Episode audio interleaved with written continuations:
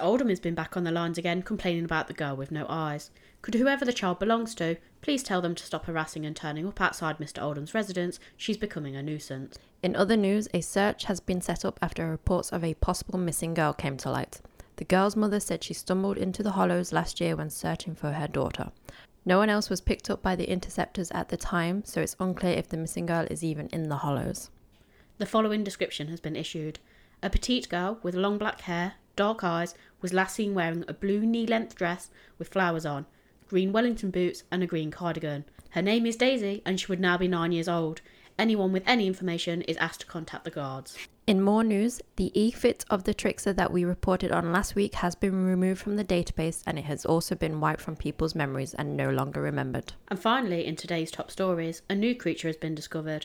Found lurking in bushes down by Sleeping Sirens Tavern, it was collected and taken to Ward A for processing. We have very little information on the creature, but we'll be sure to update you when we have the full facts. I'm curious to find out more. With recent strange occurrences, I wonder if this creature has anything to do with them. They could also be completely unrelated. Hopefully, we'll soon know how they ended up here in the hollows. They may have only just stumbled in, or maybe they've been lurking for a while. Would be nice if they could answer our questions, or at least clear up a few things. I wonder what type of being they are. The fact the interceptors have called it a creature would suggest it's not human. So, a monster? Or something supernatural, perhaps? I'm always excited to discover newcomers. Granted, some are a little scary, but on a whole, I find it fascinating to learn more about others. Definitely, some of the peculiars have fascinating tales to tell. And learning how they came to be here, I always want to know did they find their way here, or was it an accident? I mean, there's so many ways beings have found themselves here in the hollows. It seems most humans have stumbled in after getting lost looking for someone in the woods. For me, it's the peculiars that said they were born here. Like, what was the hollows like before the incident? Is the hollows an accidental creation or a forced one? They're so tight lipped about it all. I want to know more. I'm more bothered about the humans who claim they died before getting here. Have they made that up to scare people? Or are they dead and this is some weird heaven or hell? What, and we're some type of zombie? I don't know, maybe we die and we don't even know we're dead. I think I'd remember dying. But what if you don't? Well, it's a bit late to do anything about it now if we are. Yeah, but maybe that's how some get out. Maybe this is some sort of afterlife or something. What, like a middle life? So you die, come here for sorting, then make it to next level, another life. Maybe. You can't say for certain that it isn't.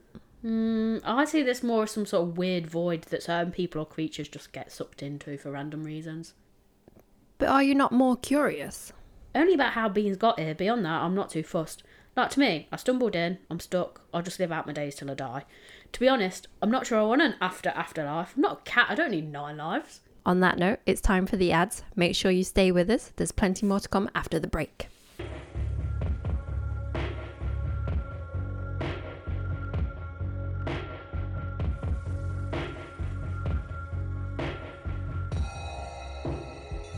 Hey, uh, does anybody out there know what time it is right now?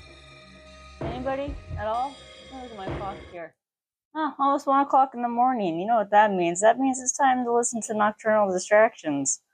I'm your host, Kendra, and I like true crime.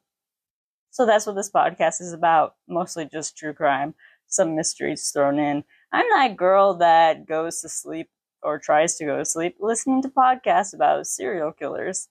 But I decided to start a podcast and maybe help other people like myself that also like to fall asleep listening to true crime podcasts or documentaries. So tune in, hear what I have to say. Hopefully, I'll bring you some new cases that you haven't heard of before, some new views. I'm going to dig into some psychology stuff with serial killers and other types of perpetrators.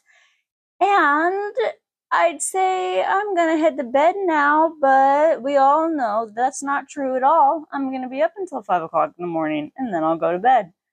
Hence the name Nocturnal Distractions. I will catch you guys later. And we're back. Today, we obviously wanted to look at the latest trends right here in the Hollows. Yes, it would appear everyone's going crazy over the latest drink that Bottoms Up has created. We just can't get enough of it.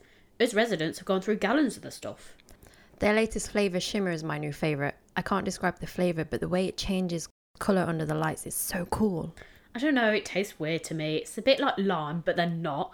I preferred the last one, Twister. That was good, but this one is way better. What is actually in it? No idea. It's lab approved, so I'm sure it's fine. Coming from the woman who doesn't like the lab's work. The food department is separate. They aren't trying to zap people into unknown areas. Yeah, but if anywhere's going to create contaminated food, it's there. They only check to see if it's safe. They don't make it there. Well, you better hope none of that radioactive sloth slobber gets in then. It won't. They caught all of them. Or did they? Not funny. Maybe they kept them locked up and milked them for their slobber. They wouldn't do that. They aren't allowed. Well, we hope they don't. Seriously. No, I know. I'm only joking. Yeah, but how did they catch it? I don't know. Lord it with food? Yeah, but what do they eat? Peaches. They look like they eat peaches. I still don't like that painting behind you. It's been there ages. I just don't remember it being here for me first started the show. I swear it's been here since the show started. Mm, it's the way his face is staring at me though. His face. The guy in the painting. It's a painting of a child in the woods. No, it's not. It's that weird looking guy with long hair from like 100 years ago. What are you on about? Whatever you do, don't look behind you. The peculiars have been acting up again. A number have been spotted peering through the windows of the residences after the siren has been sounded. Yes, it's very concerning. As we know, it's important we all head home after the siren to ensure we are back in our homes in the designated times. It's unclear why they're not following orders to be in their safe zones at these times. I think it's all the heated debates in the town hall. It's caused some to rebel. It could get them in so much trouble though. We'd like to remind residents that anyone caught outside undesignated areas at undesignated times will be picked up by the guards and face charges. Creatures could also face a lengthy sentence in the compound for the non conforming. Definitely not worth the risk. These rules are in place for our safety at the end of the day. Exactly.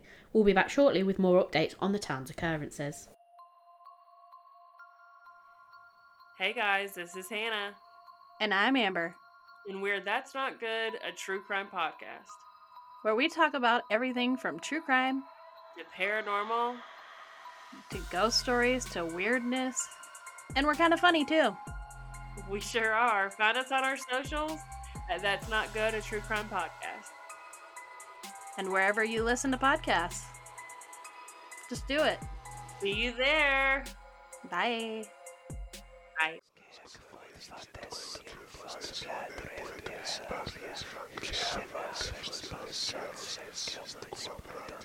Six Hills is back open to the public. The viewing gallery has been shut since the escape of an inmate, but with the security upped and the new enforced shatterproof panels, it's been deemed safe to open to the public.